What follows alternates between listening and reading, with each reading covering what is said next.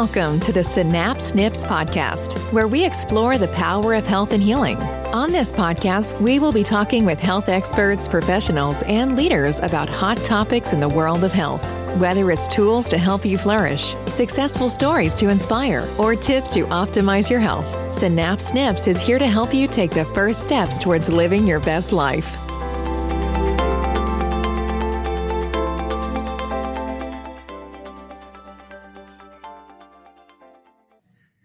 Welcome to Synapse Snips. It's Dr. Troy, Dr. Josh, Marquis. We're all here today, and we are going to be talking about brain fog.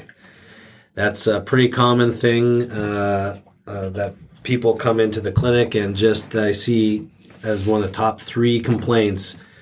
Uh, sometimes they always throw it in later, though. Mm-hmm. It's usually towards the end. They're like, "Oh, I've got pain, or I've got headaches, or I've got whatever," and then, "Oh yeah, and brain fog." Because it goes along with everything. It, it, does. It really, really does go along with everything. And so there's so many things that can impact brain fog. Mm-hmm. So we just wanted to uh, talk a little bit about some of the factors that contribute to brain fog and uh, um, some of the things you can do about that. Uh, for each topic, though, we could probably spend an entire podcast on each one. So we'll try and hit the highlights here and uh, and give you guys some some guidance right out of the gates that uh, something you can work on just to help the brain function. So, where do you want to start? Well, I was going to say when we were making our list of causes of brain fog, which you should you should see our whiteboard. It's uh, not legible and messy, but we have a lot of causes of brain fog. the thing that that we kind of came to was all of these causes of brain fog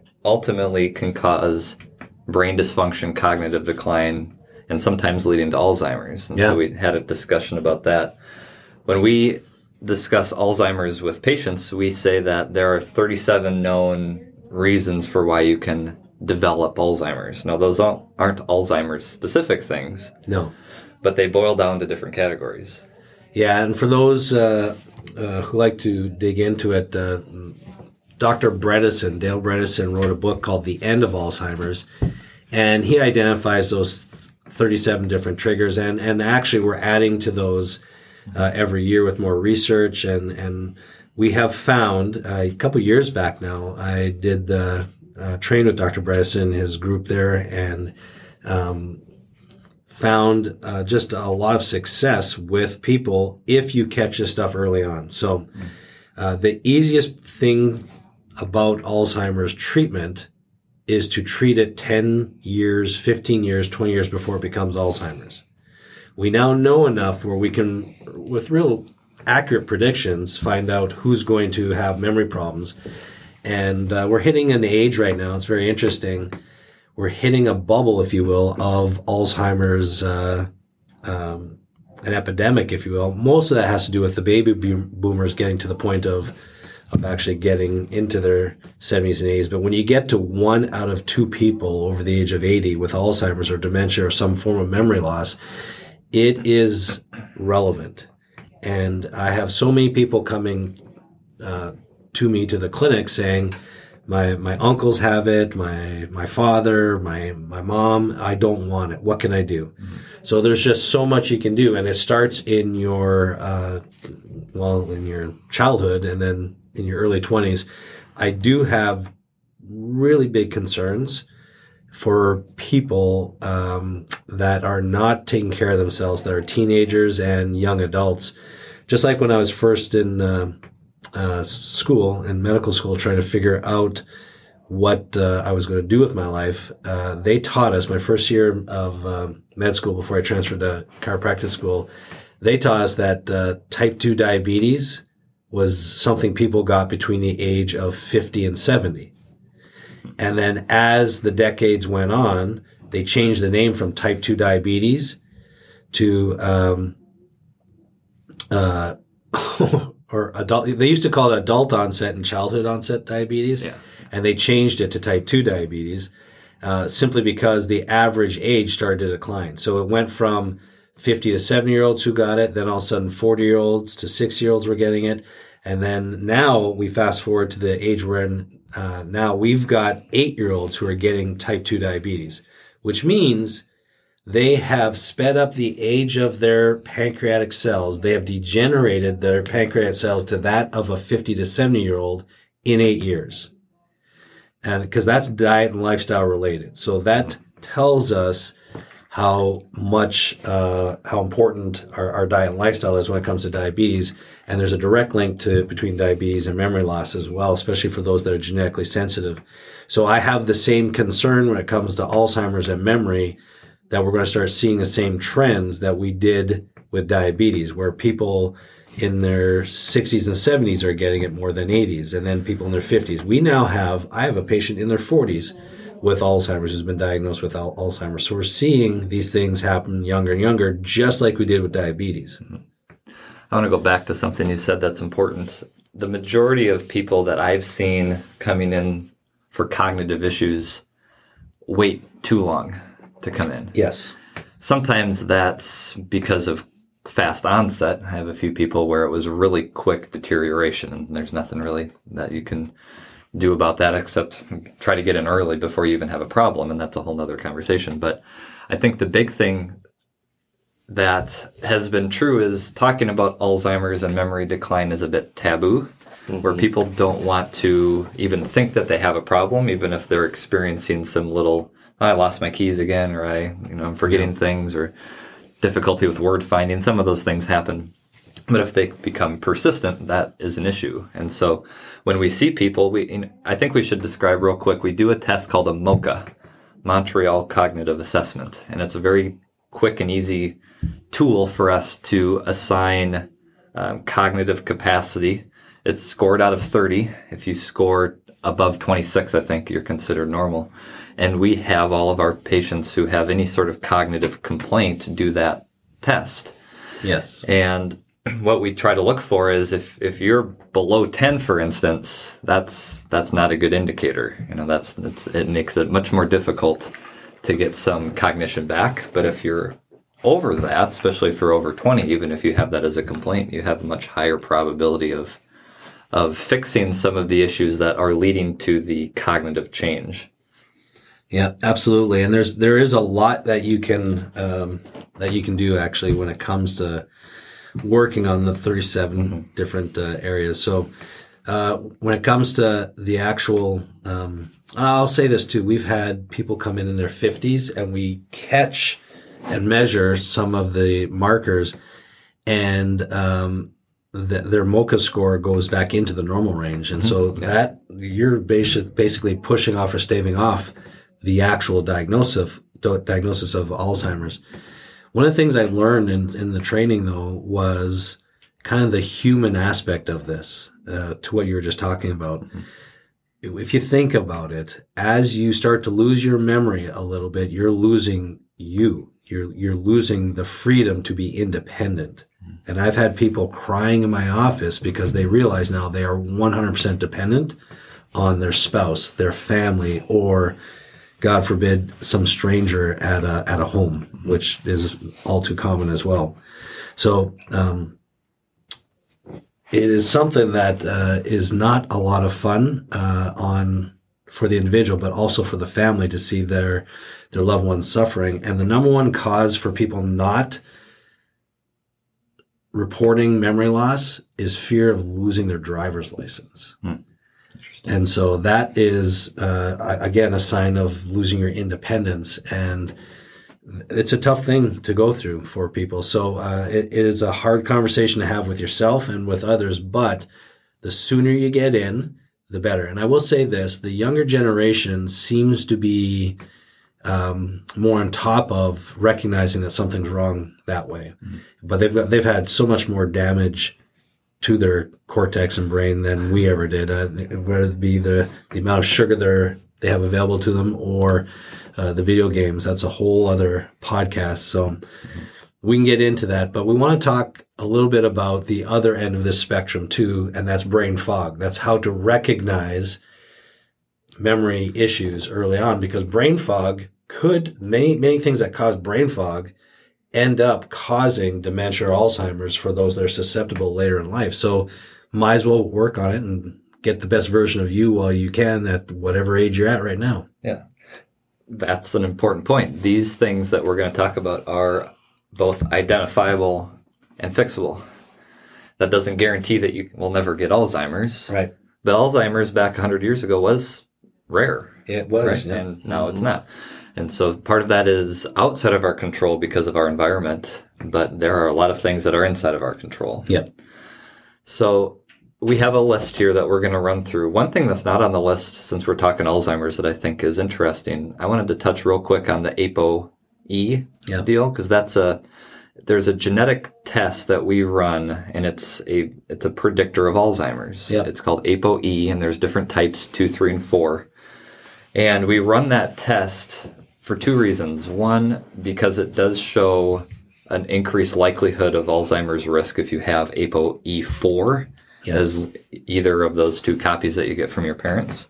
But it also shows if you have that that you would respond better to certain types of diet strategies. And I think that's an important point that it's not just a, oh, it's a bad news thing. Like, well, it's something you can do about that. Yeah, it's a it's a percentage risk, so uh, you can still make some lifestyle changes and and mitigate that whole process. So it's not a it's not a for sure thing you're going to get it at all because those genes were still the genes your ancestors had 200 years ago, and they did not get Alzheimer's. Yeah, exactly. So that is something for, for people to remember. And we've got, we've got a lot of information that, uh, um, a lot of data, I'm going to say is as far as what sets up and sets off, uh, that ApoE4 and ApoE3. And there's a lot of cardiovascular stuff that goes with the ApoE4, E3 scenario. So by really addressing those two things, you're helping two different, two key parts of your body and your, and, and how you function, your brain and your heart, your cardiovascular system. Yeah, which are very tied in. There are a lot of types of cognitive decline that are not quote unquote Alzheimer's, but they're related to blood flow. You can get vascular dementia where it's just you don't have enough oxygen getting to your brain for it to work properly. Yes. A lot of the guys that I see coming in, a lot of the men for cognitive decline, that's one of their big problems is they have elevated cholesterol or diabetes affecting cardiovascular health and blood flow. Yeah, and uh, they used to call um, the memory loss uh, type 3 diabetes or diabetes of the brain because so many people with diabetes and blood sugar problems were having memory issues. They now have six different categories of Alzheimer's, so uh, the blood sugar regulation is just one of the six. Yeah. And you can have multiple of those categories. Absolutely. Yeah. Um, so blood sugar. Uh, one of the other, well, we have we have inflammation up as a as a cause also. That's a bit non-specific in that, you know, inflammation can be essentially caused by a lot of these other things that we're going to discuss. Do you want to say anything generally about inflammation? Yeah, so inflammation can affect the body. It can be pain in the joints. Um, think of it just like a little, little tiny sparks or fire. And when it comes to the brain, it doesn't take a lot of inflammation to cause dysfunction and, and a little break in the synapse or a break in the how the commu- brain communicates is a big is a big part of it.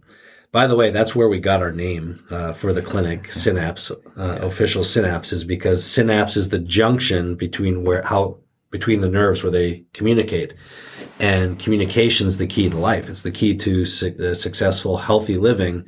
Uh, it's uh, the key to good relationships with other people. So a breakdown in communication leads to dysfunction, leads to disease. In the brain, a breakdown in communication at this level of the synapse uh, will lead to very problematic uh, um, scenarios, and Alzheimer's being the the big one. So it's actually why I named it Synapse in the beginning, right in the beginning. I thought it was clever when I came up with it, but then you have to explain it to everyone all the time. So It's we just- unique, though. It's it is unique. Yeah. I wanted to say for inflammation, early on in life in particular, a lot of the inflammation is seen in the gut, and gut dysfunction. Yes. Because gut dysfunction, even alone, outside of anything else, is enough inflammation to drive cognitive change.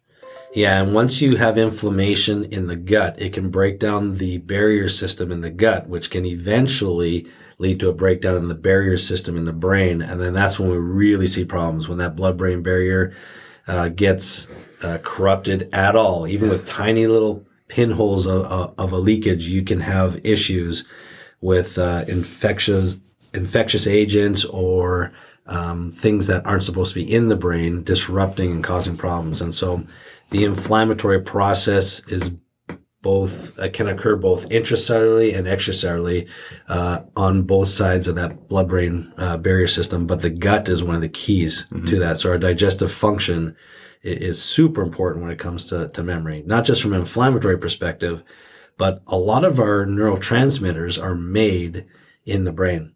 In the, in, in the brain, in the brain for, uh, for real, but uh, in the digestive tract too. Serotonin, a lot of the output of serotonin comes from the digestive system. Yeah. You mentioned infections. Let's go there next. Know, one one stat that I always remember is there was a a study done on it was unfortunately people who had passed from Alzheimer's. They were looking at their brains, and I don't remember how many they looked at 100, 200, something like that. But 80 plus percent of those people had Lyme disease infections Yeah. in their brain.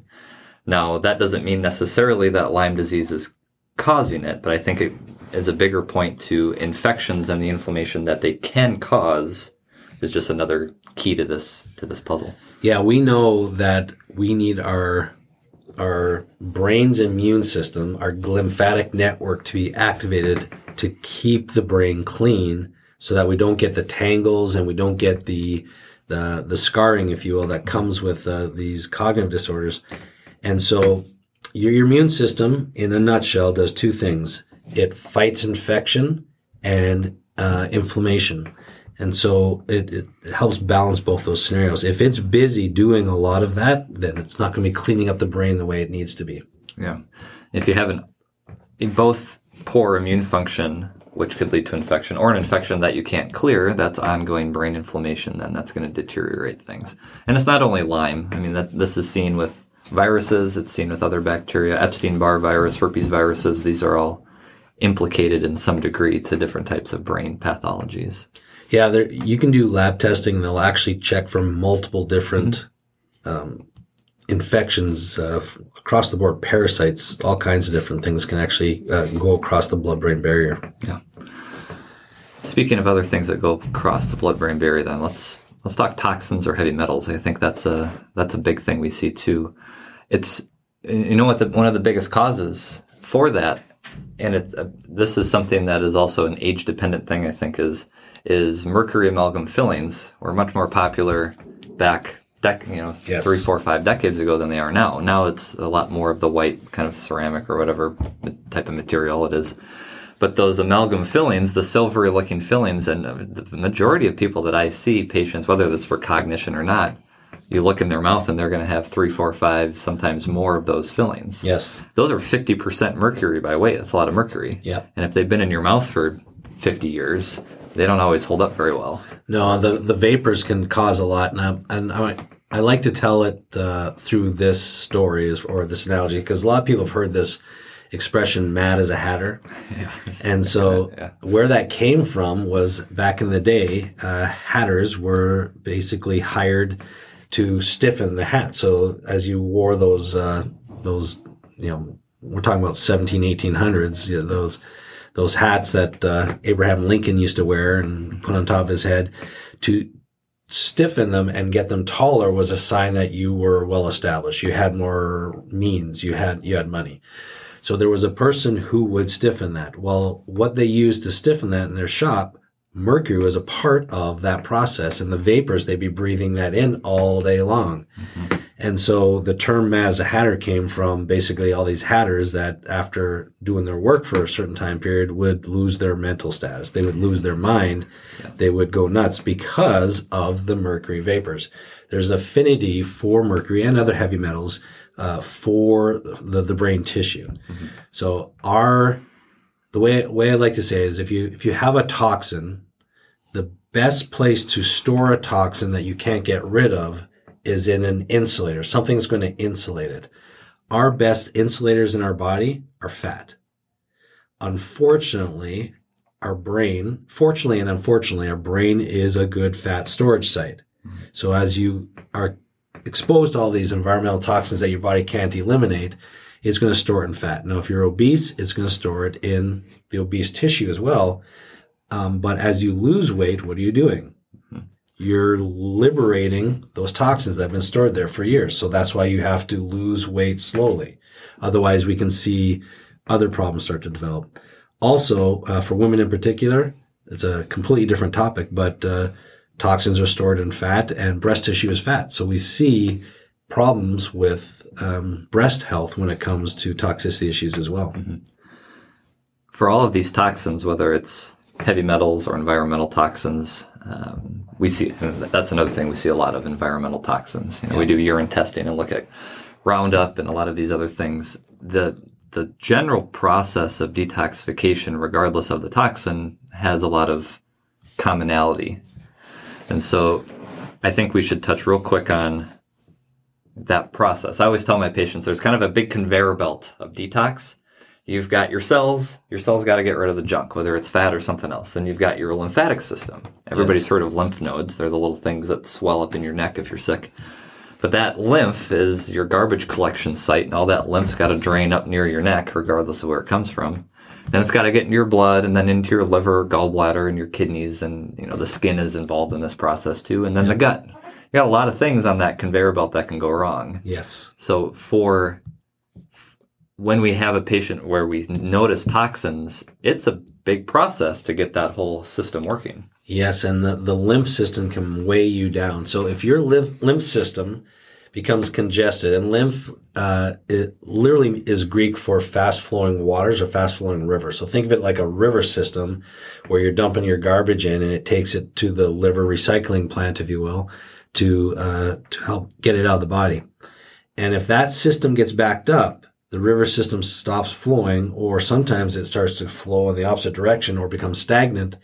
Then we start to see problems. You can't detoxify all that well. If your fast flowing river has turned into more of a lava stream or or thickened uh, mud, it's not going to be flowing. You're not going to getting rid of toxins. People will feel brain fog if that is in around the head or their, their GI tract. They will feel flu-like symptoms if it's in the rest of their body. Even their legs can start to feel heavy. Their arms can start to feel heavy.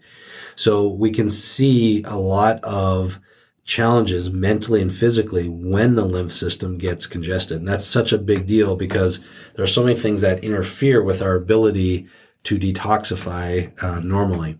Uh, one of the sneaky ones, other than the environmental toxins, are, are hormones too. Mm uh, thyroid dysfunction in particular, an unmanaged thyroid scenario can clog or congest is a better word, the liver's ability to detoxify the lymph system.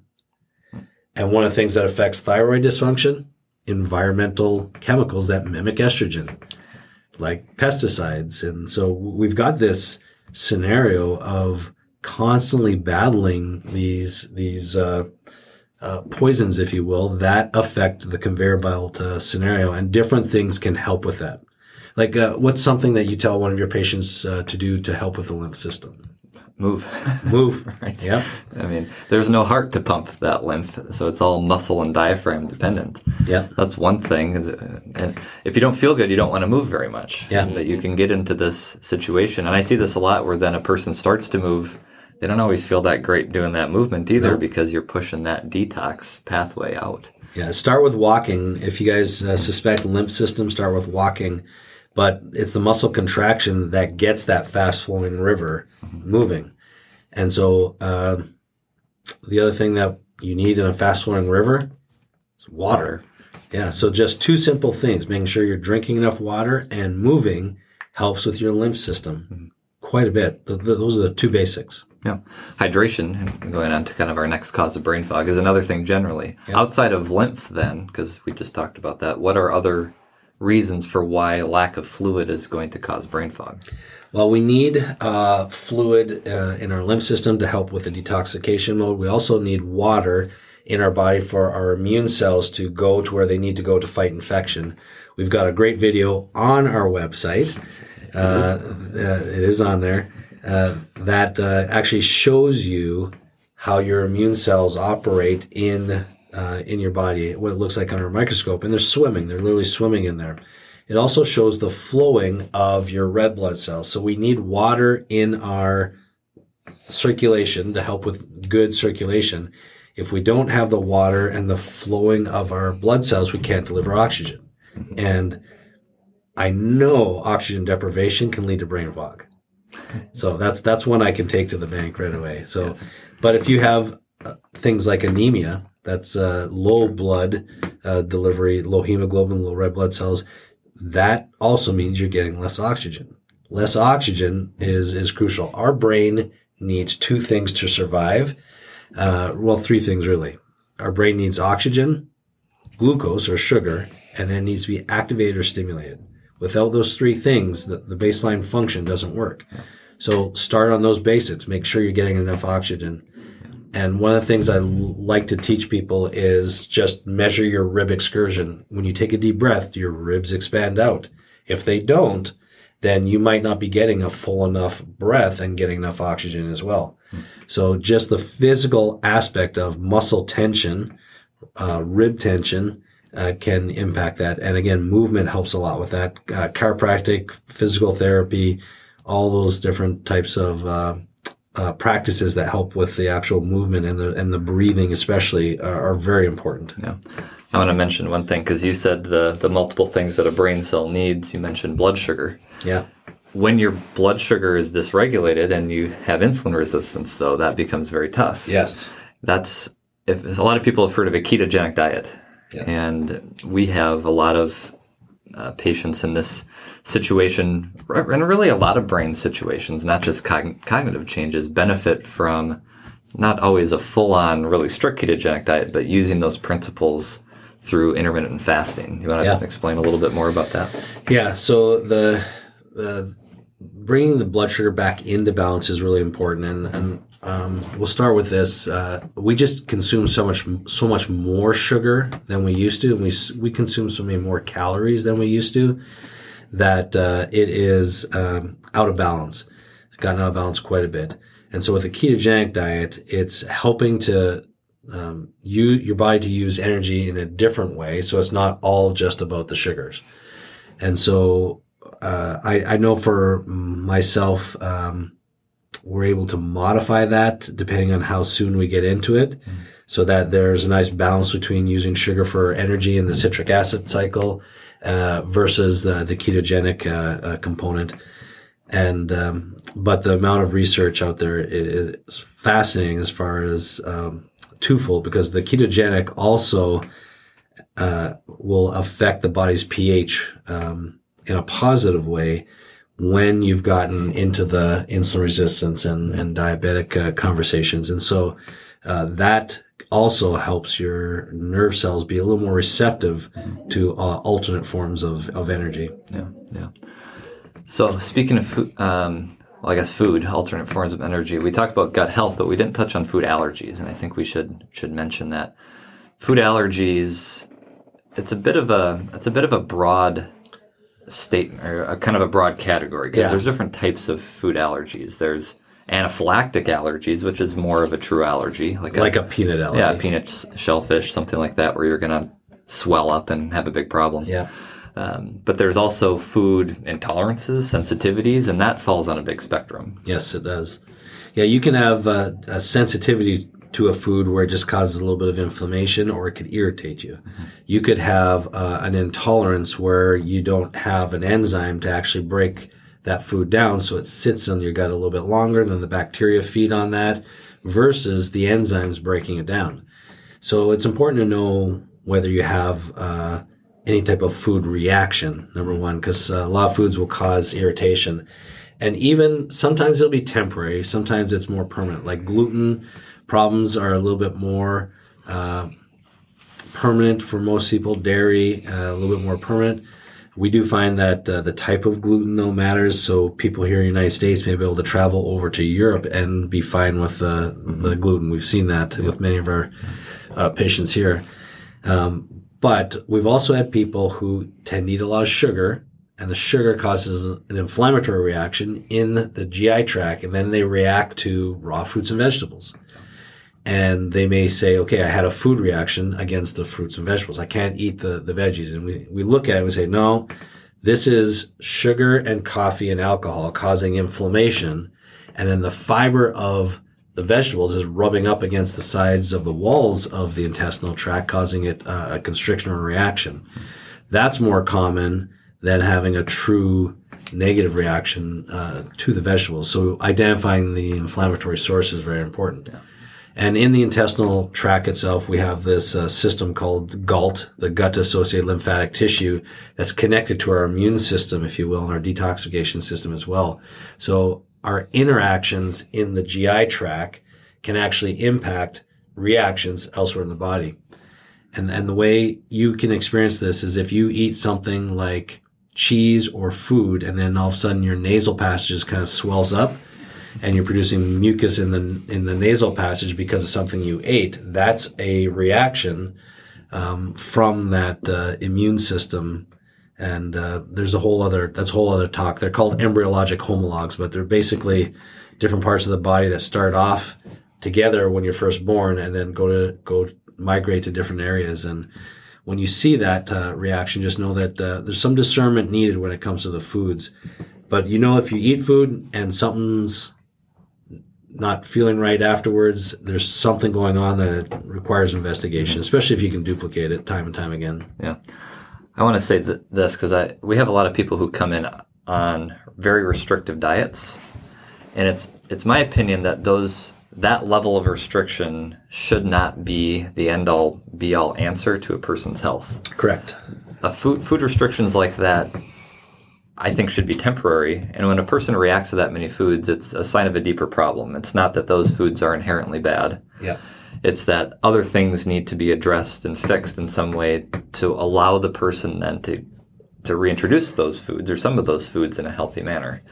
Um, that that breed, you know, that problem breeds a lot even psychologically. I think we should maybe tie this into stress because Yeah. stress around having food reactions in and of itself can cause food reactions, even if the food Yeah. wasn't going to be a problem in the first place. Yeah, welcome to the welcome to the, the dilemma because it, you have to care about your diet and what you eat, but not worry about it, mm-hmm. not stress about it. So that's that is such a a balance of life, and there's a dichotomy there that just has to be sorted through because you need you need both, and so we can't have people have stress because when you have stress, we'll, we'll take the, the extreme example of an ulcer. Very acute stress, you literally get a hole in your stomach from the amount of stress. That happens because there are nerves that stop firing and other nerves that do fire. You end up going into what we call fight or flight more than rest and digest. So, uh, with that in mind, acute stress, chronic stress, and sleep disorders are maybe the top causes of why people develop food allergies and food sensitivities that, uh, especially if there's more that uh, keep getting adding up. So, like you said, there's more to it. It, it shouldn't be just avoiding that food. There, there has to be more to it. And uh, we see this quite commonly. And I, I experienced this early on in my 20s when I burned myself out. I wrote a book about it many years ago. But I, I got down to three foods that I knew didn't disrupt. Basically, chicken, rice, and broccoli. That's what I ate for a long time. And it wasn't until I restored and fixed um, my sleep and some other habits and, and got my uh, digestive system restored that I started functioning better and feeling better. Now, at the time, they didn't have a diagnosis called leaky gut, but now I know that's what it was based on how many foods I couldn't tolerate. Yeah. So it's very, very important to to address the leaky gut or the amount of food reactions and work on eliminating that. But you have to work on the the root cause problem um, on top of that and get the, and restore the function of the good communication from the brain to the body. Let's talk about trauma next because I think this ties in because trauma can be looked at in two ways. And the, the first way that I want to talk about is it's the psychological trauma.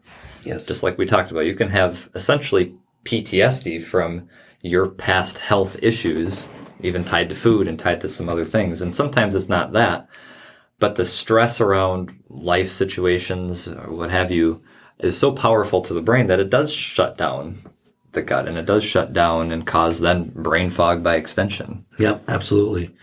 Yeah, trauma is trauma is highly, highly impactful decades after the trauma if that trauma is not dealt with in some way, shape, or form. There's a book called The Deepest Well um, that's very well written. A medical doctor who uh, looked at uh, kids in the inner city growing up in traumatic uh, scenarios and the diseases they developed in adult adulthood. And so there is a, a direct link to trauma impacting our ability to digest and detox properly. And so um, that becomes, you know, something very, very important. But I also want to comment on the micro traumas of the everyday. We live in an age right now where we could have a potential stress reaction every five seconds just by looking at our phone. When we're, mm-hmm. when we're looking at our phone and looking at what's going on in the world, what's going on with our family, what's going on with everything, we have instant access to us right now. Uh, and we have instant access to the majority of the world. And there's enough information and enough um, bad things going on that we can have a stress response every new flick of the page, every new uh, look uh, everywhere. And so these are little micro traumas that will add up and, and take down your ability to digest food or at least cause a stress response. And what do we crave when you have stress? Sugar. Sugar. yeah. I always like to ask this when I'm uh, in an audience, ask, ask uh, men and women because it's different. When you're under stress, what do women crave? And I've well, never chocolate, right? chocolate. yeah, I've yeah. never had them get that wrong. Mm-hmm. And number one, um, for sugar, uh, what do guys crave for sugar? Number one, and it's not chocolate. No, no, potato chips. That's the salt. Yeah, the salt. chips is the salt. Yeah, potato chips is the salt, and it's the alcohol. Mm. Alcohol is the sugar guys go to, and so uh, and then bread is like uh, or carbs is the is right behind uh, both of those, and so we tend to see the um, these cravings go up with these traumatic scenarios, and uh, they can also be micro traumas too. And we live in an age of all these sneaky little micro traumas that are coming in there and wreaking havoc on our ability to properly digest and nutrient ourselves. Mm-hmm. And then that can affect your sleep. And, and if you eat inflammatory food like salty and sugar foods before bed that can dampen your ability to get into deep sleep as well. So it becomes again another vicious cycle. Yeah. yeah. Yeah, there's something to be said about avoiding those stressors and there's also something about building resilience to those stressors too. Because yeah. you can't avoid everything. It's it's worth learning how your body responds to those stressors so that you're not taken off guard by, you know, what it is that your body's craving. Yeah, and here's here's a quick little thing you can do at home. If you fast and you feel better as far as brain fog, then you've got something in your digestive system or detox system that needs support and help. If you sleep and your brain fog gets a little bit better, then uh, you know you've got something in it disrupting your sleep. If you fast from social media and your brain fog gets better, you're micro traumatizing yourself every day. And so take a look at that to play around with those. If you're fasting from food, make sure you do it properly. If uh, there's a certain percentage of the population that are hypoglycemic and will feel awful fasting, the majority of people should feel better. Yeah. Can you explain? I, I want you to explain something because you developed a technique that we use a lot here the, the the clearings, and there's other words that we we use for that or names we use for that. That's a powerful tool in this situation. I have some yeah. patients where going through and doing those clearings on some of their primary stressors not only helps them you know feel better generally but it can help with digestion it can help with pain it can help with sleep. Can you explain a little bit about those clearings yeah so i'll do that in the short version so, yeah okay yeah um, longer. it uh, years ago i had a patient uh, who was referred uh, to me by an intern and uh, he was in um, the war, and so he basically had hit his head and got some uh, bad concussion. Was recovering from that, and found out that their newborn baby back home in the United States may not make it through the night. That mental and physical trauma impacted him so much he woke up the next day frozen stiff, just kind of locked in. So locked in syndrome. If you, if you can just picture yourself waking up and you can't really move, you can talk, you can kind of say some words. You can shuffle uh, around, but can't walk or run or anything anymore because your muscles are so tight and stiff. So they called me. He had been in that state for about a year when they called me from uh, Germany, is where he was at this point. And um, it was a quick call. I took it because it was a, a, a friend of the of the intern, and it was in between patients. And so as they were explaining this scenario, uh, it, it, jumped out that this sounded like an area of the brain called the basal ganglia. Happens to be my favorite area of the brain because it sets the tone for muscles and emotions. And uh, I heard the other doctors kind of laughing because uh, I was on speakerphone and they were laughing at me and everything. And I said, uh, asked the wife just to put her on. I said, get a PET scan. If I'm right, it'll show up basal ganglia. And uh, then I didn't think anything of it. Well, another year, a full year went by and I got a phone call again and it was his wife and he had been in this frozen, locked in state for two years. And she said, um, yeah, they thought you were nuts. And uh, so they didn't do it. I fought them on it and they just now did a PET scan and showed hyperactive basal ganglia. So they want to send him to your clinic. So at that point, I said, well, I knew what area of the brain it was. It didn't mean I knew how to fix it, which was very accurate. So, um, so the government, the army was sent to my clinic. And one of the things I do is when I, when I, when I don't know, uh, when I don't have all the answers, I try to uh, dive into it and understand as best I can. So I start reading about uh, basal ganglia and some of the other stuff that was there. Um, Dr. Amen had some good information out there at that time. And then I pray about it. Well, it happens to be one of the first times, the only time actually, where I, I prayed for an answer and I got an answer instantly. And that answer was for me to check a different part of the brain called the cerebellum and, and not, not to stop, just keep going and so it was a weird, it was kind of a weird revelation that came there. But when he came in, I start, when I got to the area of the brain for my neurologic check to do the, uh, testing, all of a sudden he was able to start moving his finger. And the short version is that uh, after a couple hours of stimulating three different areas of the brain, we were able to get him um, moving again, walking. He, he jumped off the table, clapped his hands, and said, "Okay, what's next?" And so we were all crying at that point because it was, it was a miracle. And it was like, holy smokes, he'd been locked up for two years and he just jumped off the table.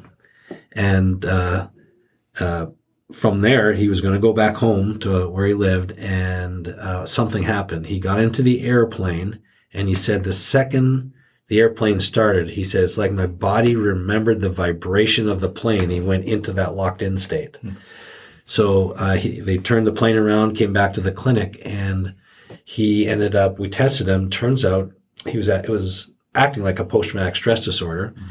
And we had to do the same technique where we stimulate the three different areas of the brain and body with every sensory experience he had had in the two years he was in that locked in state. So it was still the most obvious example I've ever had in 20 years where he would literally be sitting there talking to you and then you would show him a picture of his son and he'd go into that frozen state and then we'd do the technique and he'd be able to move more freely again so it was just it was just it's basically rewiring by getting the cerebellum which deals with all memory muscle memory and emotional memory getting it communicating with the right part of our brain the correct part of our brain but what it did show me was how many people are walking around with mild forms of post-traumatic stress disorder because we started testing it on everyone. Turns out even a lot of my healthy patients had some level of dysfunction here. Mm-hmm.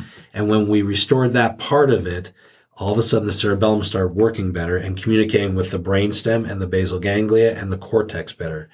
So there's a lot more to it, and it's not the end all be all as far as uh, um, uh, correcting PTSD or anything like that. There's a lot of other uh, components and factors, but it's become a huge tool in the toolbox to help restore proper communication to basically get the level of of stressors out of the body that are that are uh, interfering with proper communication. But what's even more shocking is how relevant it is to overall health with almost every condition. Mm-hmm. I've never not found that to be a problem with someone with fibromyalgia. So they've always had that issue. And especially people that have um, problems with what we identify with their HPA axis, the hypothalamic pituitary adrenal axis. Mm-hmm. There's usually a stressor involved that uh, that is is blocking things. So as it relates to cognitive function and relates to um, brain fog, it's more of a secondary causative thing because it's usually the digestive stuff that it influences, and then that causes the memory issues. Mm-hmm. So, believe it or not, that was the short version. Yeah, I know. I've heard the long version. Yes. yeah. But it, it it really ties in all of these things because you don't know what trigger is going to be emotionally problematic for a person. right. And it could be anything from, and we we do this on muscles, we do this on emotions, we do this on a lot of things because sometimes just resetting the brain's memory of these different stressors can be impactful to every body system. Yeah, absolutely. All right, so let's see here. We've got our list here. I'll check it twice. We didn't talk. we we talked a little bit about sleep. Anything you want to say about? Well, yeah, this is kind of my big. This the sleep is so important because uh, I've said this many times, but uh, Stanford University has identified 102 different sleep disorders, and most people can name four or 5 And so I think the majority of people in today's age do not sleep deeply or well enough, and that's a big problem. So just focusing on sleep hygiene, um, little things make big differences. Making sure you have a good mattress, make sure you have sheets, uh, body temperature. Uh, some people use fans, some people, you know, whatever it takes. Uh, get your mind right before going to sleep and do your best, whatever you can, to get yourself into a good deep sleep. And then look at what interferes with that. And if it's kids, sorry, you gotta take care of them still. If it's uh, if it's work stress or other things, then you gotta do your best to manage it. Don't don't ignore it. You start to develop plans and strategies to to actually balance it better. And I will say the number one cause of sleep problems is being on your phone, computer, or TV too soon for going to bed. Um, other than diet, I, I would say diet and uh, and uh, relationship stress can always Yeah. take number one spot there. But Yeah. Yeah. Well, good. Well, this is by no means an exhaustive list of causes of brain fog, new, but because, like we like we led with, because brain fog is a symptom that shows up really with the vast majority of issues that we see. It's not a a one pill, one fix type of thing that hey, you're going to fix your brain fog with this one thing. It's Right. always coming along for the ride with other stuff. yeah, a lot of times once if something's been there for a while, it'll affect a lot of the other categories. So, one, like one of the infection ones we see a lot is Candida fungus or, or a SIBO scenario, and that affects the foods that you can eat, and then your absorption levels, which affect the other hormones, and so there usually is a chain reaction of events. But if you can kind of get to the big heavy hitters, make sure you're to get enough oxygen, balancing your blood sugar, reducing your inflammation, taking care of any underlying infections and restoring your sleep process, that's going to go a long way to help with your, your brain fog. Yeah, everything that we talked about today is something that can be addressed and fixed and improved upon. Yeah. And, and that's one of the reasons why we focus on healthy um, diet and lifestyles because when you get to what that means for you, then a lot of the things that uh, that are nagging you actually do improve. Uh, it can just take a lot of work and effort to get there, especially if you're going uphill against the wind because you've got uh, extra demands at work or family or or what have you. So, a lot of a lot of challenges. Uh, it's it's the world we live in right now. Um, where we have a lot of excess of the things that actually cause problems for us and a lot of uh, deficiencies in the things that actually help us heal. Yeah. Great. Well, to wrap up, I wanted to switch gears real quick on a housekeeping item. Yes. And so we've recently done an update to our website slightly to make it easier to find the podcast, make it easier to find our old videos, to make it easier to find your radio appearances too, because we've had requests to keep that updated. Yeah. So on our website, which is officialsynapse.com, there's now a media tab kind of in the main um, main menu area, and that shows a drop down of those three things. So you can easily find these podcasts, you can easily find all of our YouTube videos, and then the radio appearances as well that are going to be. Um, we'll keep that updated much more, uh, much more easily now. Yeah. So- and now you guys know why Synapse, why it's called Synapse. Yeah, exactly. Yep. Perfect.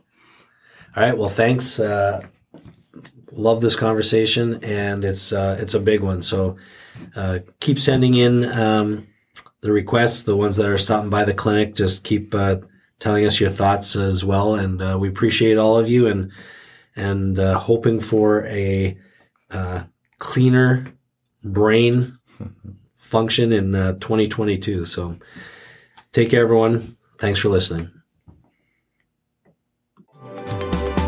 Thank you for listening to the Synapse Snips podcast. If you like what you heard, subscribe to the podcast and share the podcast. To learn more, check out our website at www.officialsynapse.com.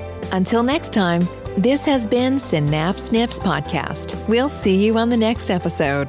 This podcast is for information purposes only and should under no circumstances be considered medical advice or a substitute for medical care. Any information given in this podcast is not intended to diagnose or treat any disease and is at the user's own risk. Please first consult a licensed healthcare professional.